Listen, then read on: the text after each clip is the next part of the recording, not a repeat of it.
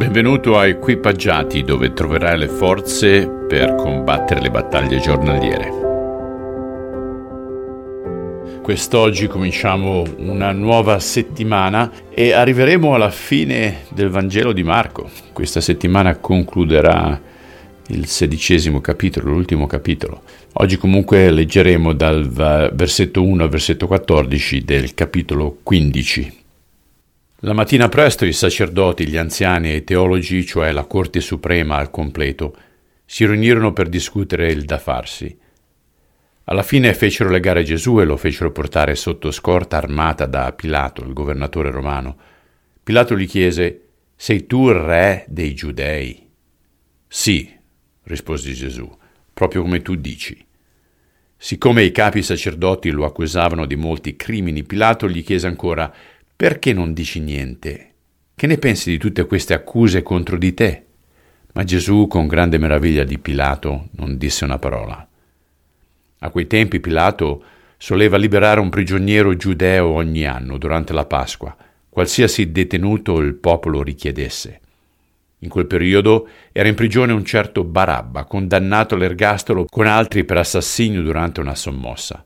La gente andava affollandosi nei pressi della residenza di Pilato chiedendo come ogni anno il rilascio di un prigioniero. Allora Pilato disse, Che ne dite se vi libero Gesù, il re dei giudei? È lui che volete libero? Pilato parlava così perché si era ormai reso conto che le accuse contro Gesù erano tutte una messa in scena dai capi sacerdoti, invidiosi della sua popolarità. Ma a questo punto i capi sacerdoti incitarono la folla a chiedere la liberazione di Barabba al posto di Gesù.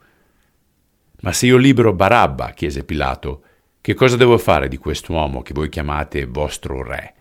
Ed essi gridarono di rimando, crocifiggilo. Ma perché? domandò Pilato, che ha fatto di male? Ma la folla gridava più forte che mai, in croce, in croce.